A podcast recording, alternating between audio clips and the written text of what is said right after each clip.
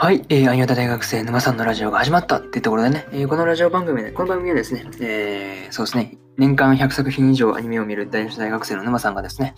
えー、ただただ、えー、アニメに関することを、えー、つらつらと、えー、語っていくような番組になっておりますので、えー、Apple Podcast だったりだとか、Spotify だったりだとか、えー、そうだな、Amazon Music とか、ヒマラヤとか、そうそう、各、各、そうだね、配信サービスにて、えー、聞いてみてください。はい。こんな感じでやっていこうと思います。はい。よし。じゃあ、えー、そうですね。えー、やっていこうと思うわけですが、えー、今日も、えー、日本、えー、そうですね、投稿というか、まあそうですね、ラジオ更新させてもらいます。はい。1本目がですね、えー、そうですね、アニメ、キングスレイド、一生を継ぐ者たちのですね、えー、1話を、えー、昨日見たので、えー、その感想をですね、えー、語っていこうと思います。はい。で、2本目がですね、えー、そうですね、あ昨日そうそう、呪術廻戦の時に、ラストで、呪術廻戦の1話の感想を喋った時に、ラストで、言ったやつをそうそうそうやろうと思うわけですが、えそれ何かと言いますとですね、そう、少女漫画原作のアニメおすすめのやつ、うん、5つあげると、5000っていう感じでやっていこうと思います。はい。ですね。うん、以上、この2本ですね、上げていこうと思いますので、えー、よろしくお願いします。はい。まず、えー、1本目の、えー、キングスレード一生継ぐ者たちの、えー、以上の感想からなんですが、え、いつも通り、え、あらすじと、え、感想の順番で、え、やっていこうと思います。はい。で、あらすじなんですが、人間国家オルベリアの王カイルにより、魔王アングムンドが葬られてから100年。四国師団に所属する見習い基地カーセルは、大切な人すべてを守れる基地となるべく、先輩のクラウスに教えを請い、日々修練を積んでいた。その中、オルベリアの王の森で、滅ぼされたはずの魔族が出現出現したとの知らせが入る。クラウスの部隊が魔族の調査で調査隊として森へと派遣され、カーセルは健闘を祈りながら帰還を待つが、というね、えー、公式サイトからの引用になります。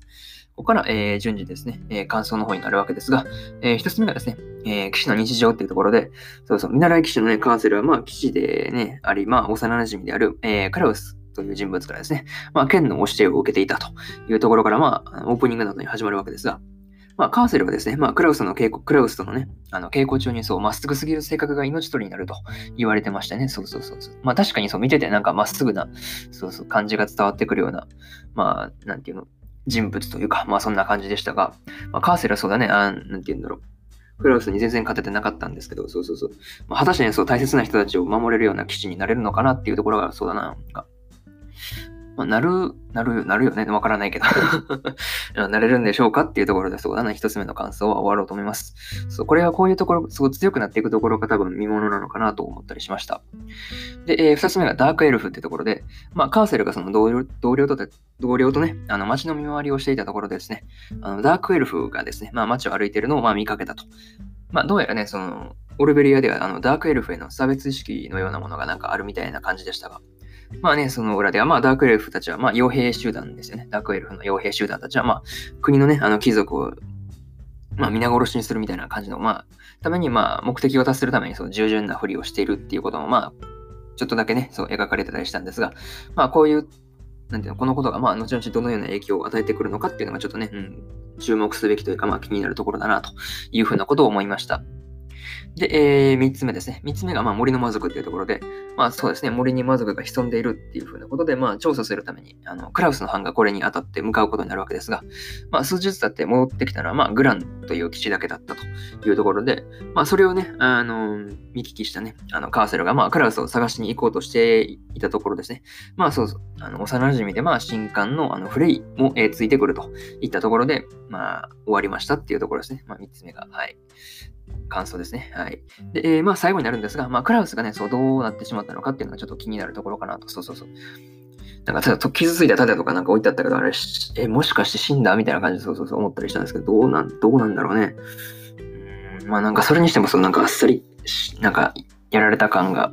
まあでもなんかね、そう。なんていうの、いくら強いとは言っても、まあ敵の数が結構いましたからね、そうそうそう。多勢に無勢みたいな感じでやられちゃったのかなと。とか、まあ個人的にそう思ったりするんですけど、どうなんですかねわかんないんだけど。まあ、あくまで予測でしかないので、まあ、なんていうの、軽く流していただければと思います。はい。まあね、次回そう、あのカーセルとフレイが、まあ、クラウスを、まあ、無事に見つけることができるのかっていうところがちょっと、うん、まあ、楽しみなところかなと思います。はい。まあね、次回からの、まあね、続きもなんか気になってくるところだなと、えー、楽しみで、そうしょうがないっていう感じなんですけど、まあ、そんなことを思ったりしました。えー、こんな感じで、そうだな、今回の、まあ、キングスレイト、意志を継ぐ者たちの、者たちの、えー、以上の感想を、えー、終わろうと思います。ちょっとカミカミで申し訳ない。あ申し訳ないですね。まあ、こんな感じでそうですね、感想の方終わろうと思います。ですね。いやー、1本目そう、めっちゃカミカミで、ほんと申し訳ないよね。なんかめっちゃ噛んだよね。そうそうそう。まあ、そうだね。寝起きっていうのもあるかもしれないけど、まだ頭はちゃんと動いてないからね。ですね。まあ、そんな感じで、えー、終わろうと思います。これ聞いてる方はそうだな。まあ、夜かな、聞いてる人の方が多いだろうから、そうだな。まあ、ゆっくり休んでですね、え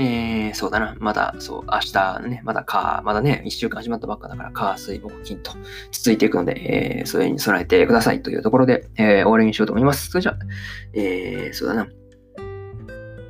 まあ、またね、そう、なんか気なんか気になるようなエピソードとか、なんかラジオのですね、あったら、そうだね、聞いていただけると嬉しいです。えー、それじゃあ、えー、終わりたいと思います。バイバイ。